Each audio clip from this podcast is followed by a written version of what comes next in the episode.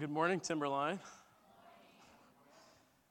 I suppose you could say that this morning is really more of an extension of what was started last week. And as the worship was being lifted up in glorious praise to Jesus this morning through the leading of the worship team, I couldn't help but think in my mind that this subject of the incomprehensible worth of wisdom has been played out already this morning. I mean, how is it that anyone could come to the saving knowledge and faith of the Lord Jesus Christ apart from the wisdom of God? What that, what that tells me is that somebody had the courage enough to come into your life and inform you of who Jesus is.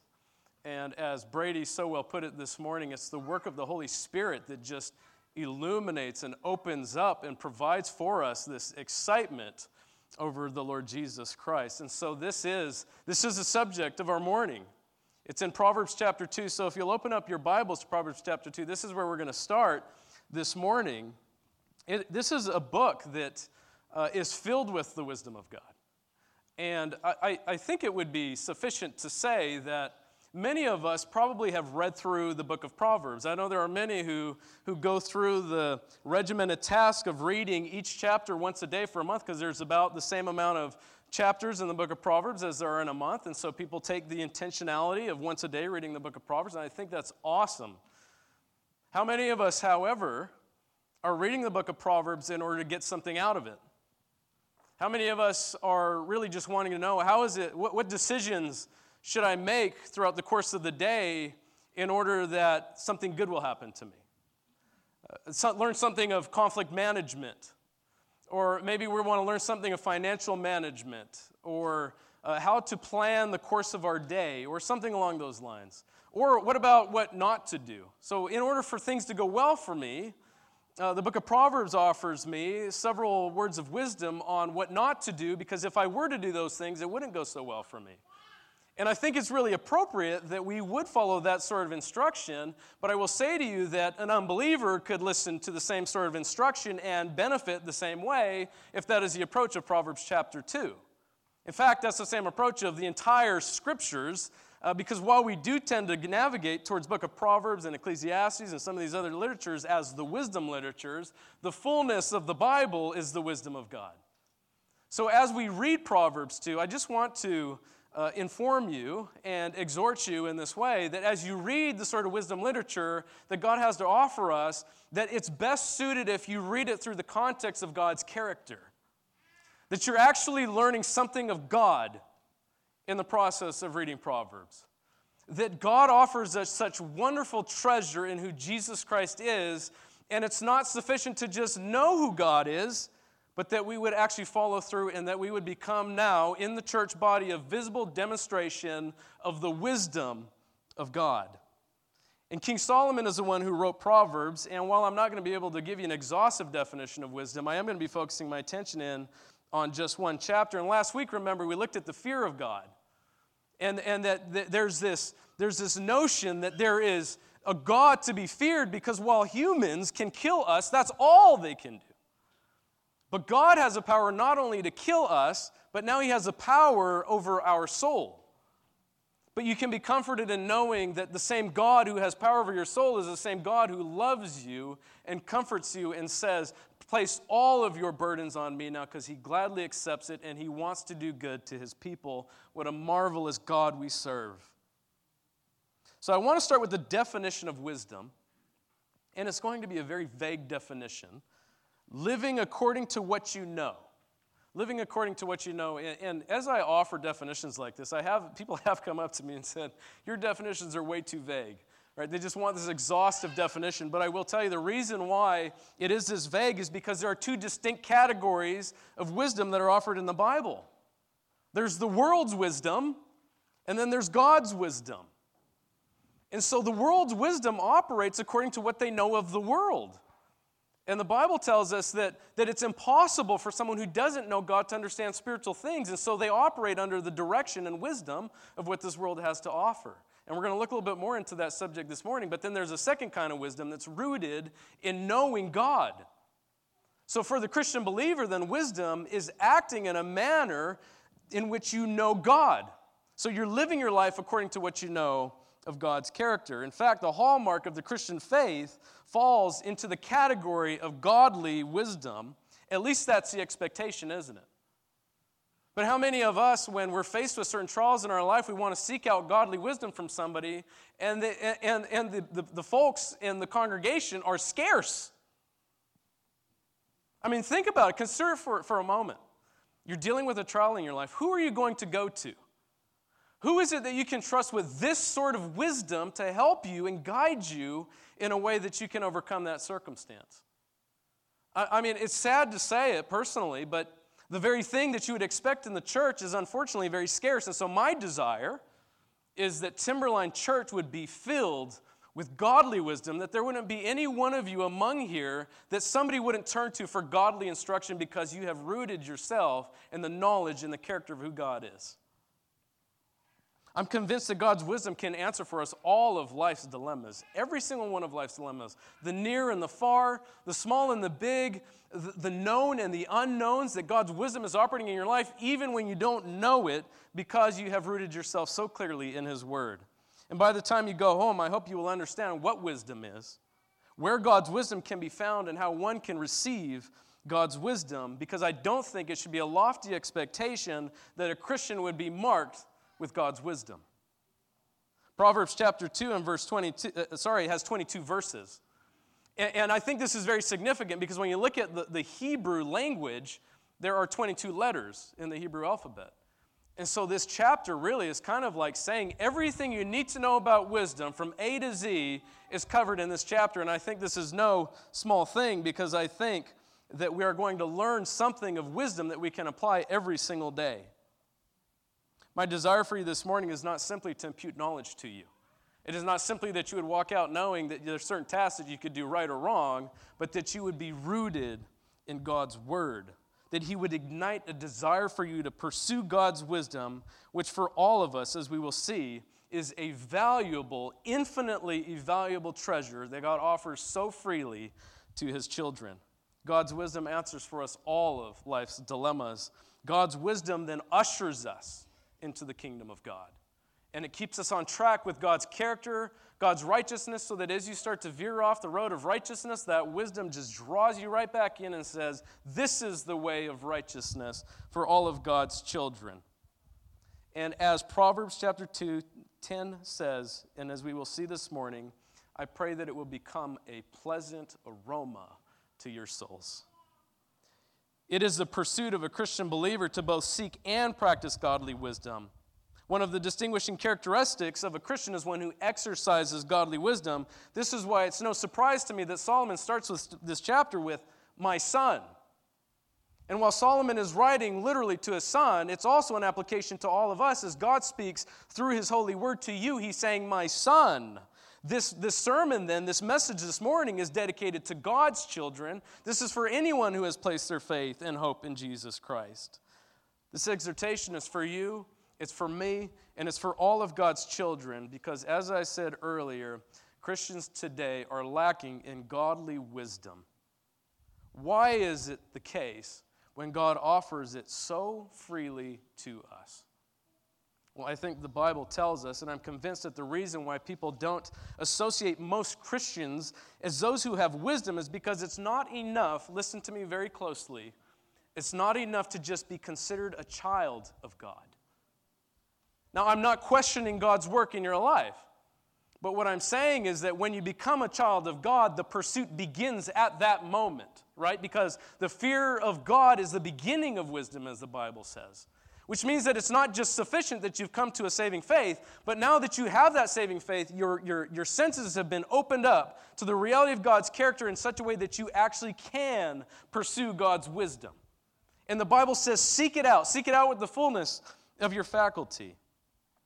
The author says, My son, if you receive my words, he says. There's an implication here that one who desires wisdom must find it in God's word. It's not the words of the world that one should be seeking out. It's not the words of this fallen world. It is the words of God who offers it to us. And it begs the question, doesn't it? What are you listening to? What words do you receive on a daily basis?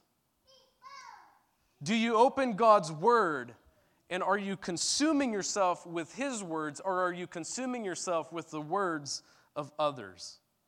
This is a non negotiable. Wisdom can only be achieved through God's word. You must open up the Bible and know something of God if you are to exercise godly wisdom. And I can't stress the importance of this enough as we dive into the rest of this chapter and as we open up the Bible that this is a necessary ingredient for wisdom that God offers so freely to all of us. His word is our manual for how to conduct ourselves in this godless world in order that people can see God's light shine through them. Well, I do intend to open up God's word this morning, and I pray that as I open up the word that you would receive it like you receive the air that you breathe. That, that, that as we read the wisdom of God, that you would recognize that it is a mighty, benevolent God who has provided to us his perfect will. The Word is our living water. It is the source of God's wisdom, and it is the knowledge of God, and it is to be feared, as we looked at last week. For this reason, I'm going to ask you all to stand up with me for the reverent reading of God's Word. We are in Proverbs chapter 2. This is the wisdom of God. My son, if you receive my words and treasure up my commandments with you, making your ear attentive to wisdom, and inclining your heart to understanding, yes, if you call out for insight and raise your voice for understanding, if you seek it like silver and search it as for hidden treasures, then you will understand the fear of the Lord and find knowledge, the knowledge of God. For the Lord gives wisdom. From his mouth come knowledge and understanding. He stores up sound wisdom for the upright. He is a shield to those who walk in integrity, guarding the paths of justice and watching over the way of his saints.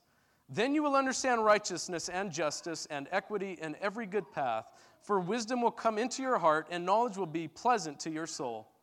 Discretion will watch over you, understanding will guard you, delivering you from the way of evil, from men of perverted speech, who forsake the paths of uprightness to walk in the ways of darkness, who rejoice in doing evil and delight in the perverseness of evil, men whose paths are crooked and who are devious in their ways.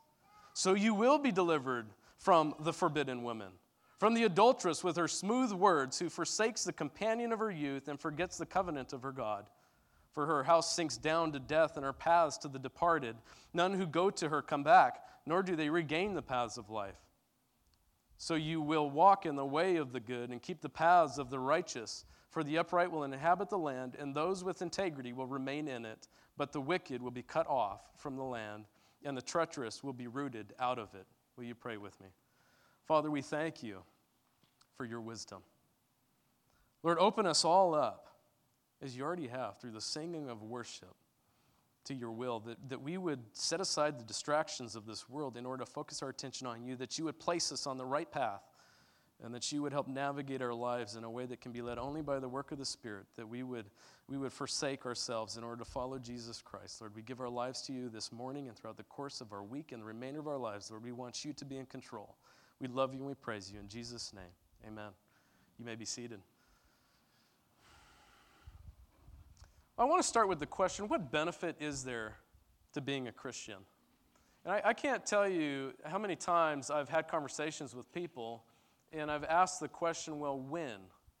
When are you going to make that decision to follow Jesus Christ? Because God forbid something happens to them on their way home and they're faced before this mighty, powerful God.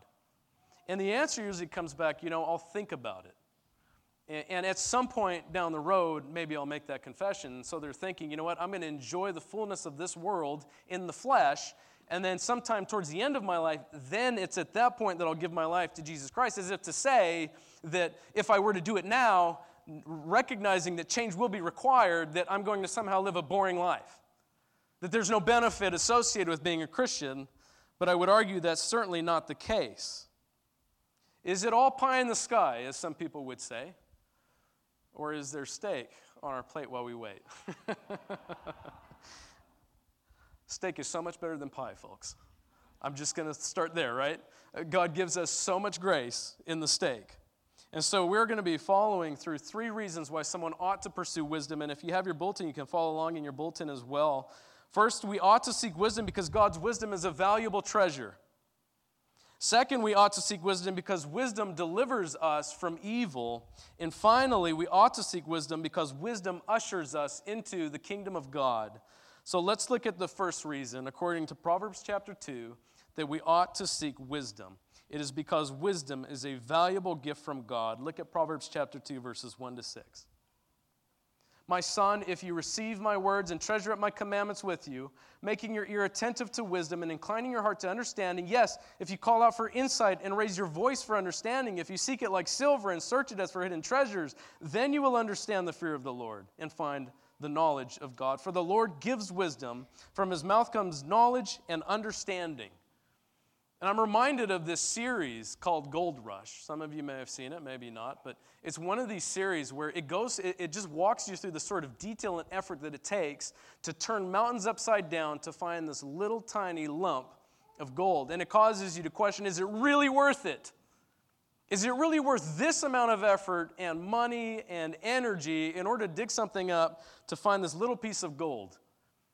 And when I was searching out the wedding ring for my wife, I mean, I was, I was struck.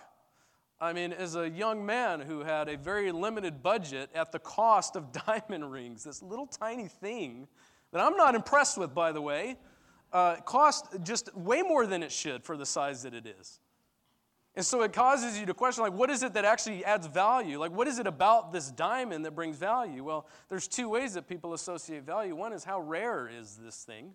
And apparently, diamonds are very rare. And secondly, what is the quality of it? Is, is, the quality of it good? Well, I would say that God's wisdom has unmatched quality. You'll find many if statements in this passage, which is finally followed by a then statement. Then you will understand the fear of the Lord and find knowledge. And you'll notice that in the if statements that, that we're instructed to search with all the fullness of our faculty, right? If you receive my words and treasure my commandments, making your ear attentive to wisdom and inclining your heart to understanding. Yes, if you call out for insight and raise your voice for understanding, if you seek it like silver and search it for as for hidden treasures, then it says you will understand the fear of the Lord, the wisdom of God. We are told that if we search diligently, if we search with effort, that God will provide wisdom to his people. Now, it would seem to me that in this passage, it would imply that anybody who would simply search out wisdom will find it if indeed they search it out like silver. And, and it does beg the question is this true? Because I know many, as it were, who are searching out wisdom. Uh, and, and they're asking the question where can I find this wisdom of God? And, and, and will they receive that wisdom? Are there any here who would not desire wisdom, for instance? I think that all are in pursuit of some kind of wisdom, and there's a parallel passage in Job that offers insight to this. Turn with me to Job chapter 28. Job chapter 28. It offers an alternative perspective uh, because Job says wisdom cannot be found. And so we're first with our we're faced with our first dilemma this morning. Job 28 says, "Surely there's a mine for silver." Does that sound familiar?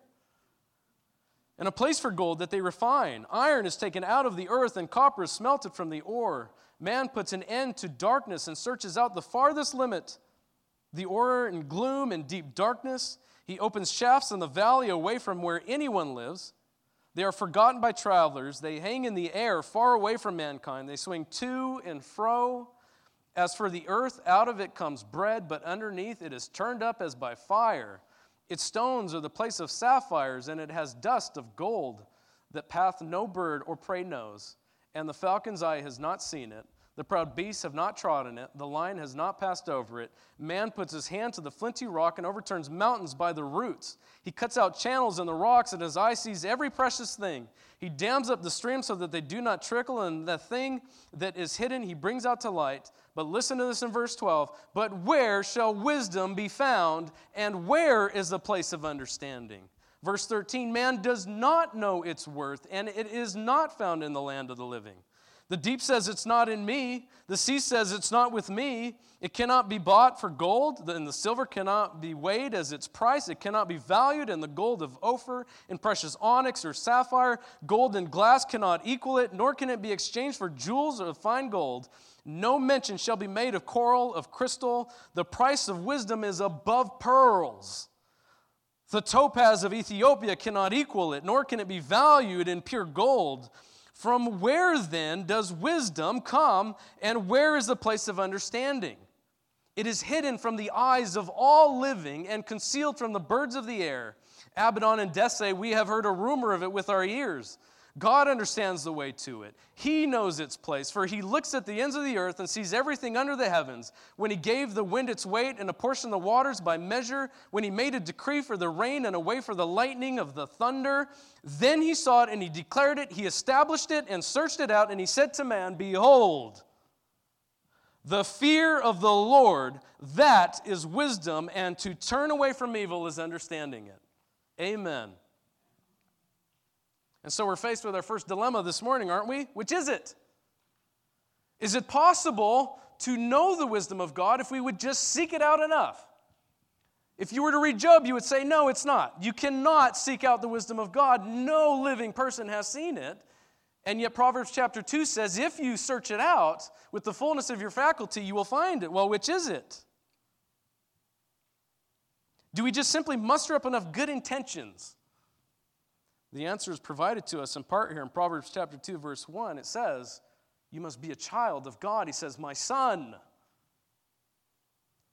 So, for anyone who's seeking out wisdom this morning, it begins, like I said, with the fear of God. There is a valuable treasure that can be found, and the requirement is this that you would know God.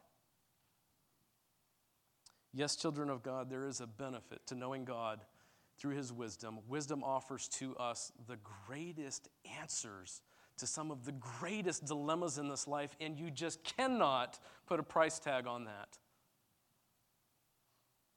It is rare, its quality is unmatched, it is utterly priceless. Why should one seek wisdom, and where can it be found?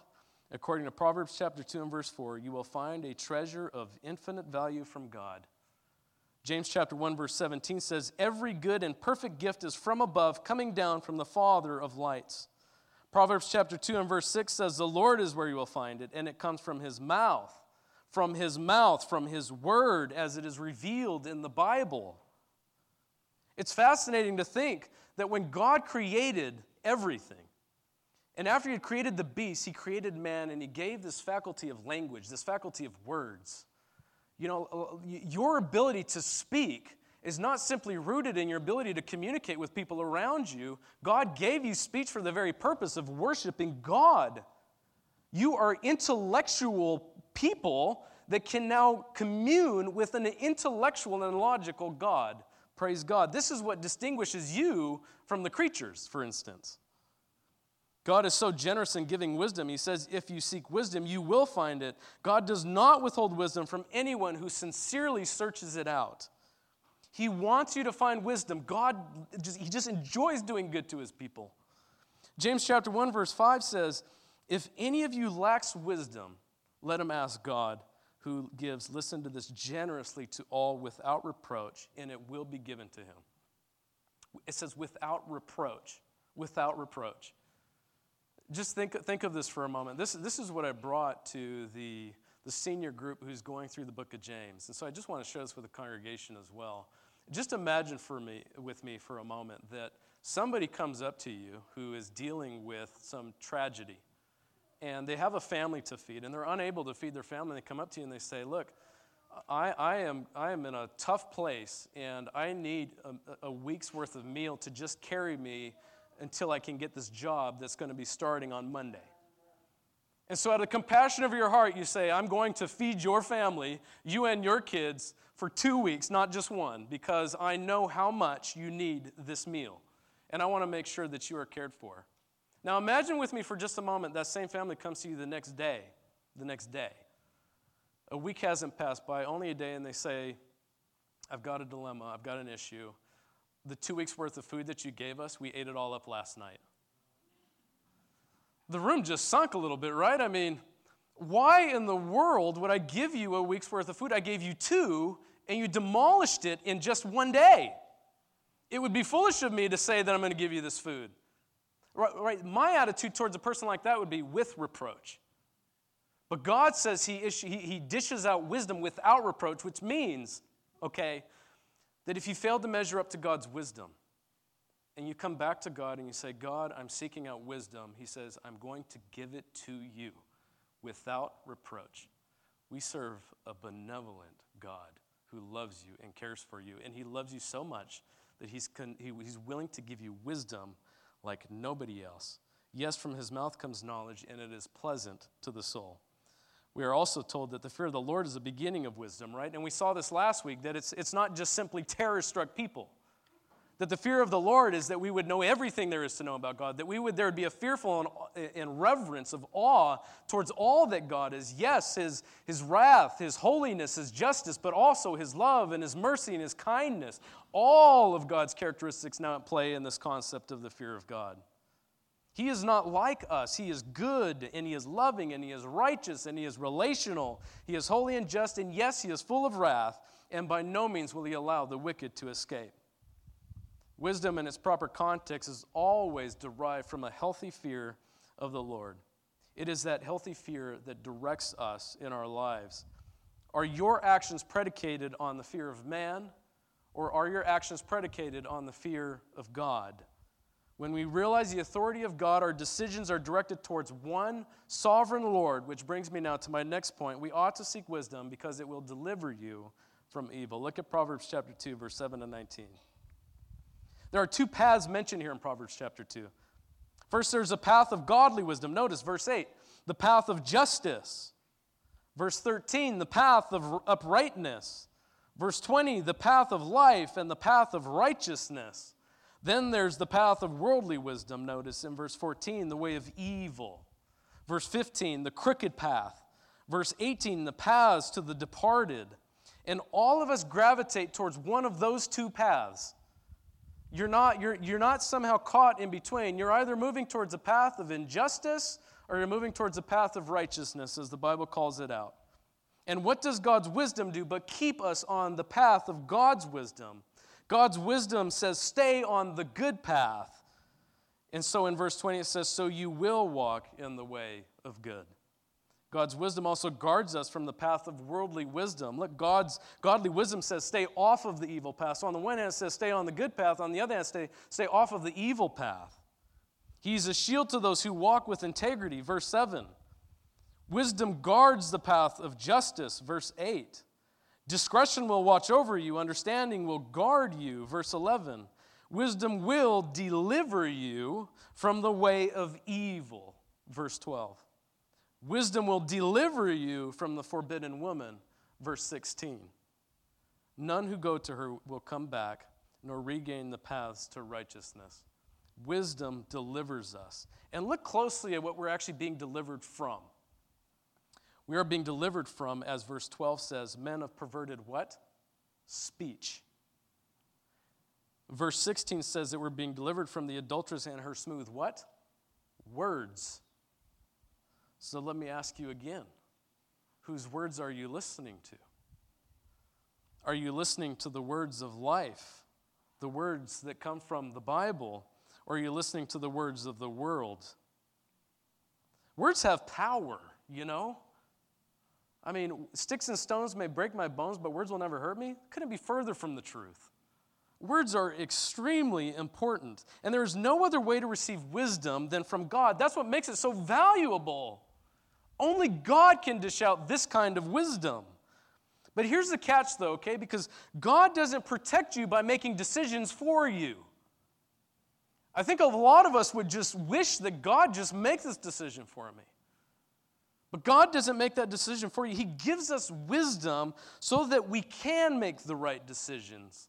This requires us to open up the words of the Bible, to dig into it, to have our face rooted in the Word so that we know when we're faced with certain challenges and trials in this life that we would know the direction that God would have us go.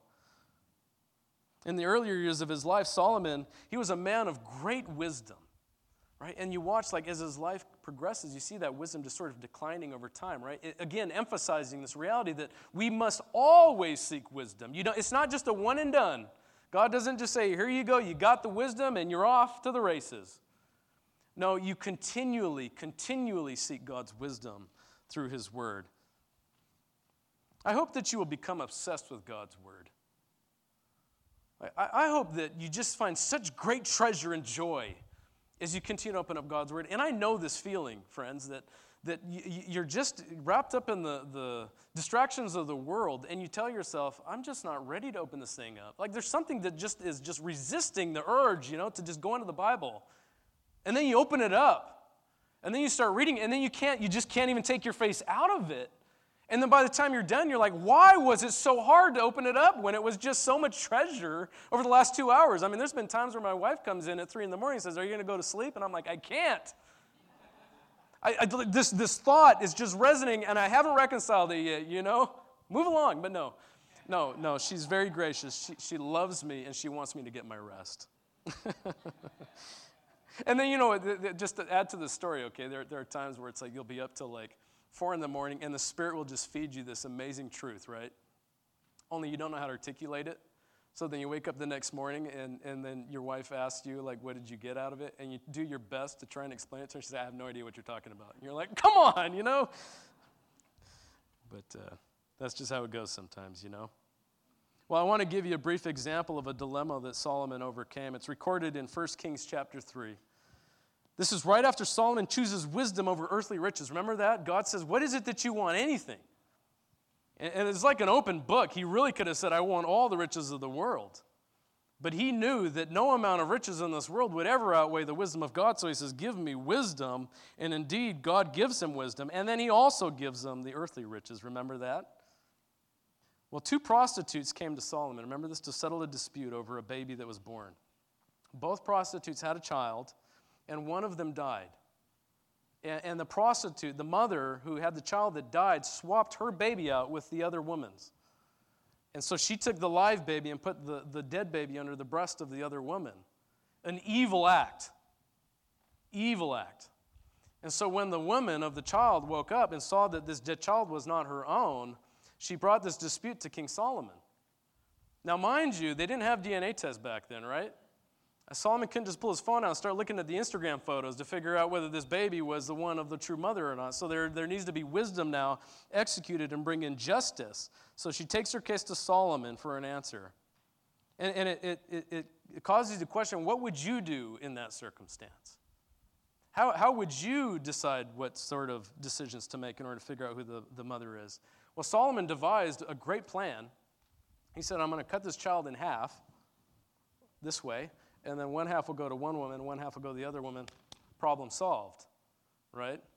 Now, that's, that's obviously not what any of us would do, nor is it anything that Solomon was intending to do. But what it does is it reveals the nature of the mother. Because the rightful mother said, Give it to the other woman because I can't even bear the thought that my own child would die. So she just freely said, Just give the baby to the other woman. The attitude of the other woman was, Sounds good to me almost in a casual fashion. Remember that? And so Solomon gave the child to the rightful mother based on her response. And then we read this in 1 Kings chapter 3 verse 28. And all Israel heard of the judgment that the king had rendered and they stood in awe of the king because they perceived that the wisdom of God was in him to do justice. Do you see this? That the wisdom of God can answer some of life's greatest dilemmas. This is no small thing.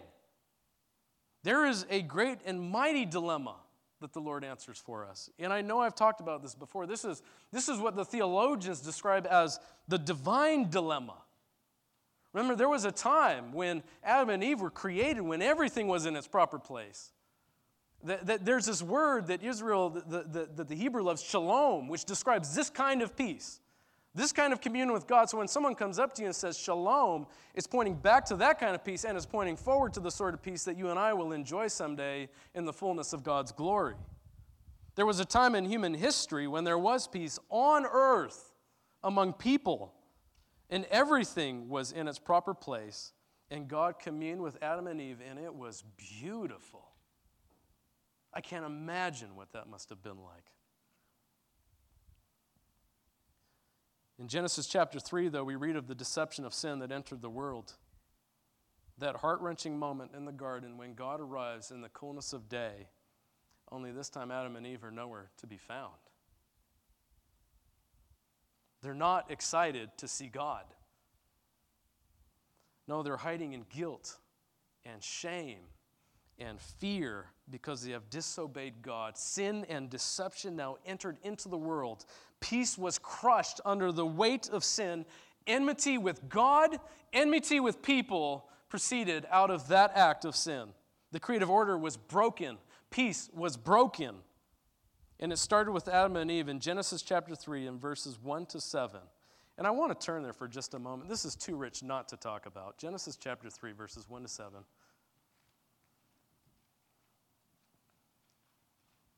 Now the serpent was more crafty than any other beast of the field that the Lord God had made. He said to the woman, Did God actually say, You shall not eat of any tree in the garden? And the woman said to the serpent, We may eat of the fruit of the trees in the garden, but God said, You shall not eat of the fruit of the tree of the garden in the midst of the garden, neither shall you touch it, lest you die.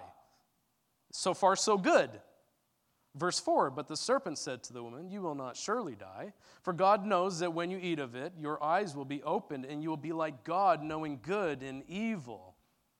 So when the woman saw that the tree was good for food, and that it was a delight to the eyes, and that the tree was to be desired to make one wise, she took of its fruit and ate. And she also gave some to her husband. Yes, Adam was right there, gave some to her husband who was with her, and he ate.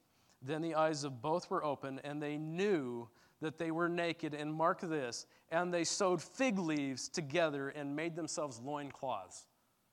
What you have here in this account is the first time that anybody has tried to work out their own salvation. You cannot cover yourself. You see, we have been exposed before God. Suddenly they have been exposed before God. Their nakedness has been exposed, their sin has been exposed, and what do they do? They go and grab the fig leaf and they cover themselves up. The fig leaf will not cut it. There's only one who can cover your sins, and it is the Lord God. But there is this beautiful thing that said in verse 21 Starting in verse 20, it says, The man called his wife Eve because she was the mother of all the living. In verse 21, and the Lord God made for Adam and for his wife garments of skin and clothed them. You see, it took an act of God to clothe them. And there was a blood sacrifice that took place. Only God can offer this kind of covering for sin. The fig leaf will never cut it.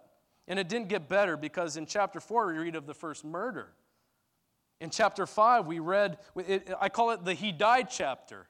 Such and such a person lived so many years, and then he died. And then such and such a person lived this many years, and then he died. And you just see all these He died, he died, he died, he died, he died. Death has entered the world now as a result of sin and the fall. And then in chapter 6, we read of the most sorrowful depiction of God's attitude towards humanity. God said he regretted making man and it grieved him to the heart. Genesis chapter 6, verse 5. Because of the wickedness of man was so great on the earth, and every intention of the thoughts of the heart was only evil continually.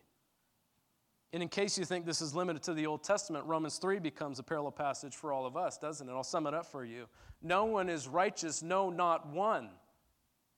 And I love how he had to repeat that, no, not one, because inevitably there's the one in the congregation who says, Well, you didn't check me out yet. I don't have to. God has spoken. He said, There's no one who's righteous. No, not one. No one understands God. No one seeks God. And mark this there is no fear of God before their eyes. Do you see the divine dilemma yet? That you will be judged by a holy God. And, and I know that the, the people mean well when they say things like, look, God forgives you and just lets you go. But it's not so simple of an exchange of a transaction that God would just simply allow people forgiveness.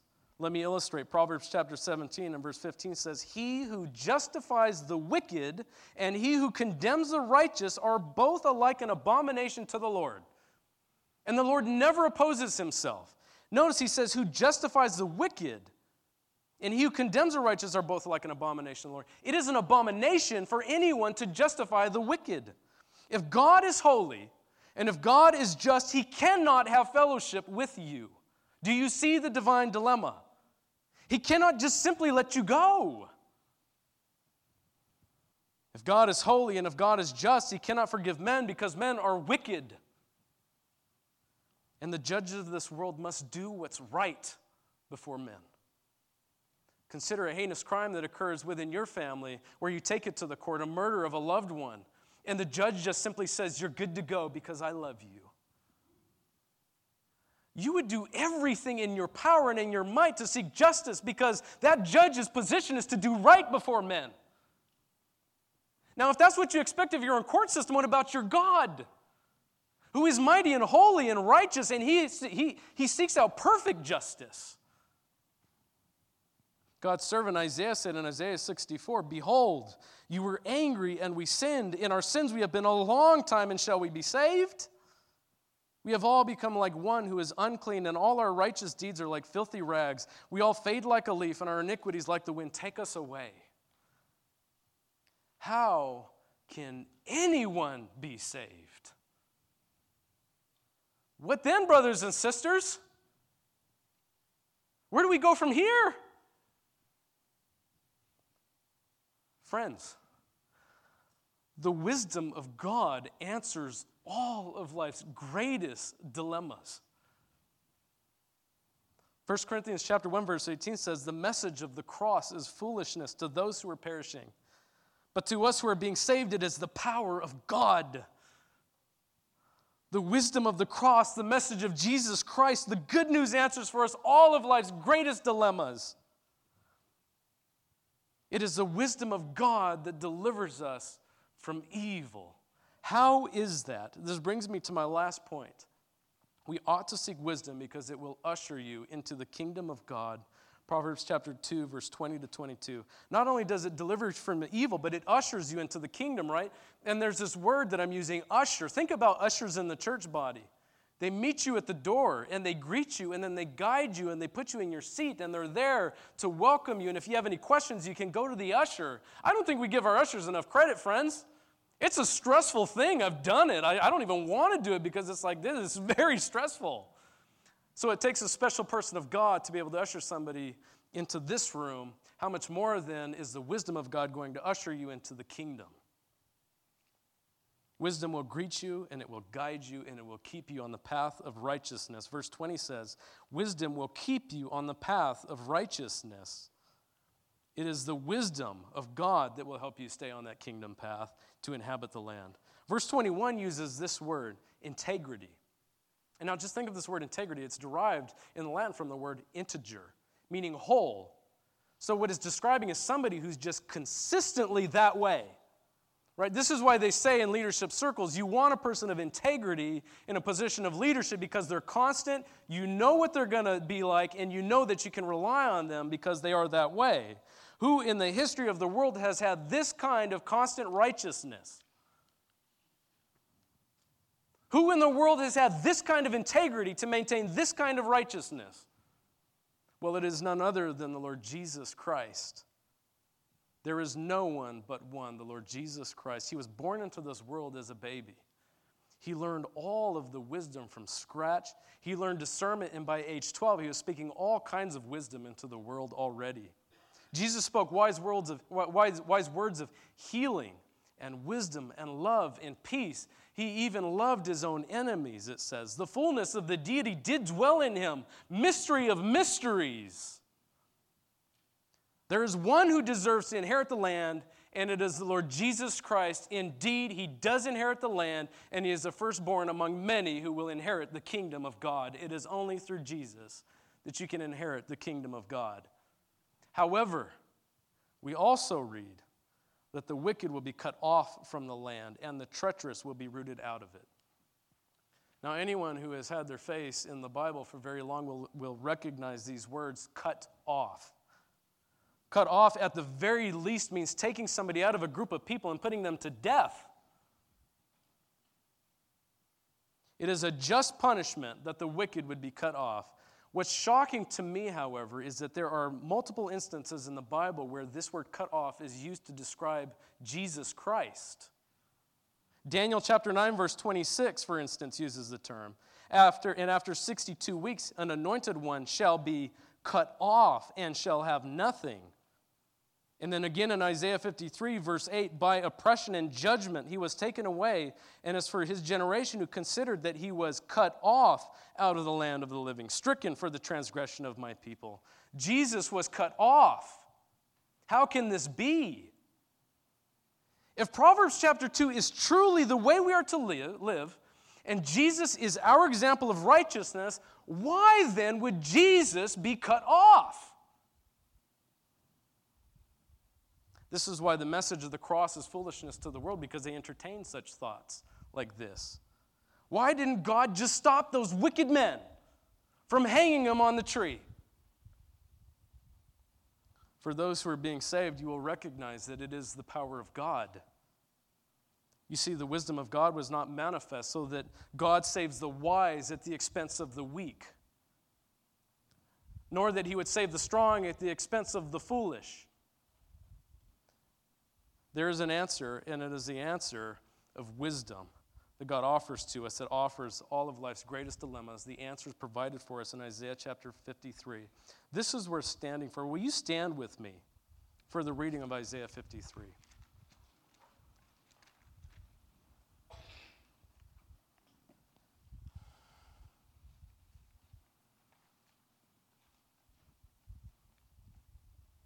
Starting in verse 1. Who has believed what he has heard from us? And who has the arm of the Lord been revealed? For he grew up before him like a young plant, and like a root out of dry ground, he had no form or majesty that we should look at him, and no beauty that we should desire him. He was despised and rejected by men, a man of sorrows and acquainted with grief and as one from whom men hide their faces, he was despised, and we esteemed him not. Surely he has borne our griefs and carried our sorrows. Yet we esteemed him stricken, smitten by God, and afflicted. But he was pierced for our transgressions, he was crushed for our iniquities. Upon him was a chastisement that brought us peace. And with his wounds we are healed. All we like sheep have gone astray. We have turned every one to his own way, and the Lord has laid on him the iniquity of us all. He was oppressed and he was afflicted, yet he opened not his mouth. Like a lamb that is led to the slaughter, and like a sheep that before its shears is silent, so he opened not his mouth. By oppression and judgment he was taken away. And as for his generation, who considered that he was cut off out of the land of the living, stricken for the transgression of my people, and they made his grave with the wicked and with a rich man in his death, although he had done no violence and there was no deceit in his mouth, yet it was the will of the Lord to crush him. He has put him to grief. When a soul makes an offering for guilt, he shall see his offspring, he shall prolong his days and the will of the Lord shall prosper in his hand. Out of the anguish of his soul he shall see and be satisfied. By his knowledge shall the righteous one, my servant, make many be accounted righteous. And he shall bear their iniquities. Therefore I will divide him a portion with the many. And he shall divide the spoil with the strong, because he poured out his soul to death and was numbered with the transgressors. Yet he bore the sin of many and makes intercession for transgression. Why did Jesus endure the torment of the cross? Why did Jesus become sin who knew no sin? Why did Jesus become my lust? Why did Jesus become my murderous heart? Why did Jesus become my greed, my selfishness, my guilt? Because it was necessary, mark this, for redemption. The greatest dilemma now resolved in Jesus Christ. He put to shame the wisdom of this world and he became the sole means of salvation. Whether you're just waking up to the need of salvation or whether you have known Jesus Christ your entire life and you are just feeling exhausted, look to Jesus. Jesus has all the answers and he offers for us the answers to life's greatest dilemma. How much more then will he offer you the answers to the lesser dilemmas in your life? Christ is our victory, He is our shield, He is our exceedingly great reward. You will find it in Jesus Christ alone, and there is no one else by which you will find salvation except through the Lord Jesus Christ. And if there are any in here who would turn away from the Lord Jesus Christ, who would disobey this text this morning, I pray for you that you would turn your attention to Lord Jesus Christ because he offers you the answer to life's greatest dilemmas. All you can do, friends, is come to God with nothing in hand but your reverence towards Jesus Christ. You may be seated. How is it that God answers life's greatest dilemmas? It's through the Lord Jesus Christ. How is it that God can be both just and the justifier? It is because of the Lord Jesus Christ, because God incarnate came into the world. You see, the perfection of Jesus Christ for you and for me. And I'm going to end with this passage out of Romans chapter 3, starting in verse 23. For all have sinned and fall short of the glory of God and are justified by his grace as a gift through the redemption that is in Christ Jesus, whom God put forward as a propitiation by his blood to be received by faith. This was, mark this, to show God's righteousness. Because in his divine forbearance he had passed over former sins, it was to show his righteousness at the present time, so that he might be just and the justifier of the one who has faith in Jesus Christ. How is it that God can forgive sin? He takes it upon himself, friends, in order that you can now experience the exceedingly great reward of Jesus Christ. Let's pray. Father, we thank you for your wisdom, which overcomes a multitude of sins.